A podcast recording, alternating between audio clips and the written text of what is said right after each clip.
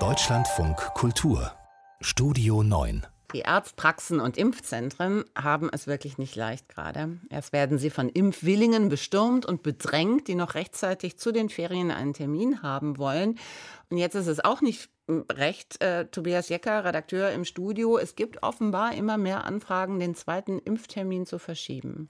Ja, das klingt erstmal paradox, aber dadurch, dass jetzt sehr wahrscheinlich Urlaubsreisen in viele Länder möglich sind und die Leute eben anfangen, konkret zu planen, fällt vielen, die zwei der raren Impftermine ergattern konnten, jetzt auf, dass die Zweitimpfung genau in die geplante Reisezeit fällt.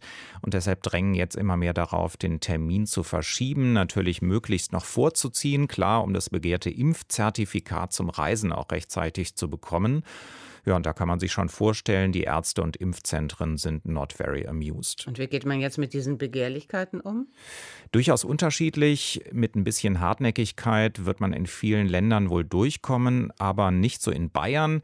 Da hat das Gesundheitsministerium angekündigt, solche Verschiebungswünsche nicht zu akzeptieren. Ein Sprecher sagt, Urlaubs- und Freizeitpläne sind der Impfung unterzuordnen.